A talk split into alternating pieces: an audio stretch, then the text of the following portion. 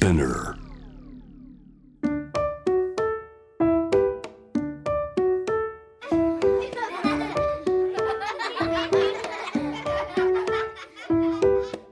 みんなで聞こう。描いてみよう。お絵かき昔話。Powered by J-Wave 今から聞こえてくるのは絵がない絵本の昔話です。でも絵はなくてもたくさんのことが起きるんです。耳から聞こえてきます。いろんな出来事シーンが不思議な絵本。何が起こっているのかな？みんなにはそう君にはきっと見えるはず。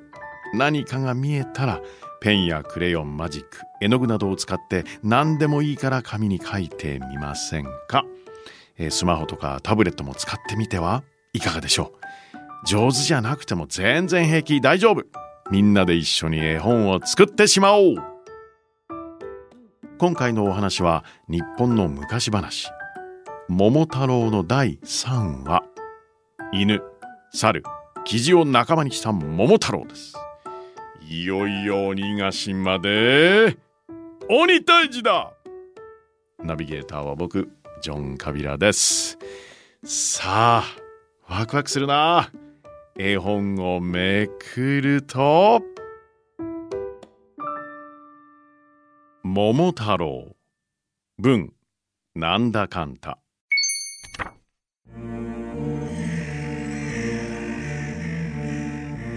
黒い大きな門がありました。鬼の門番が立っています。門番は門を閉めると鬼の大将のもとに飛んでいきました。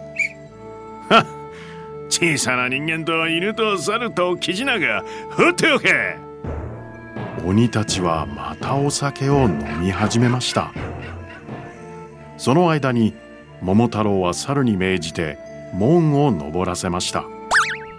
猿はスルスルっと門をよじ登り中から鍵を開けました。ついに桃太郎たちがお城の中に攻め入りました。鬼たちは慌てて太い鉄の棒を振り回しました。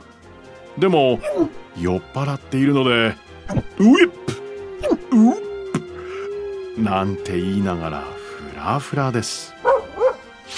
犬は鬼の足に噛みつきました。猿はキキキと引っかきました。キジはツンツンとつつきます。もう鬼たちはあっちこっちに逃げ回って大騒ぎです。ついに桃太郎と鬼の大将の一騎打ちが始まりました。あっという間に桃太郎は鬼の大将を押さえつけてしまいました。離せこいつ。桃太郎はさらに強い力でギューギューと締め付けました。たまらず鬼の大将は「助けてください」と降参しました。ならばもう悪いことはしないと誓うか？はいし誓います。その証拠に宝物を宝物をすべて差し上げます。こうして鬼たちは許してもらいました。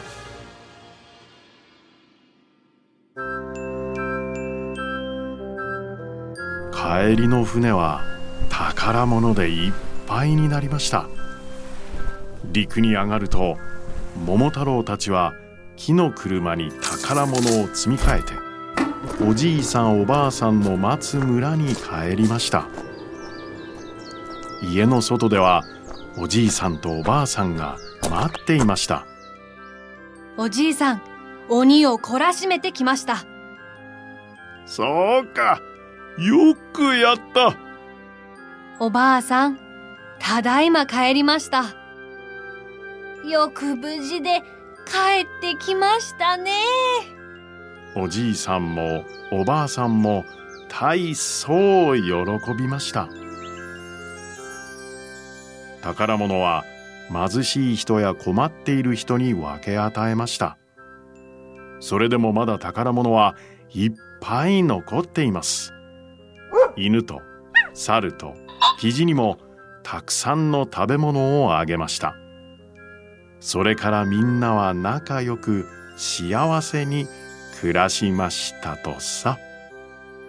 おしまい。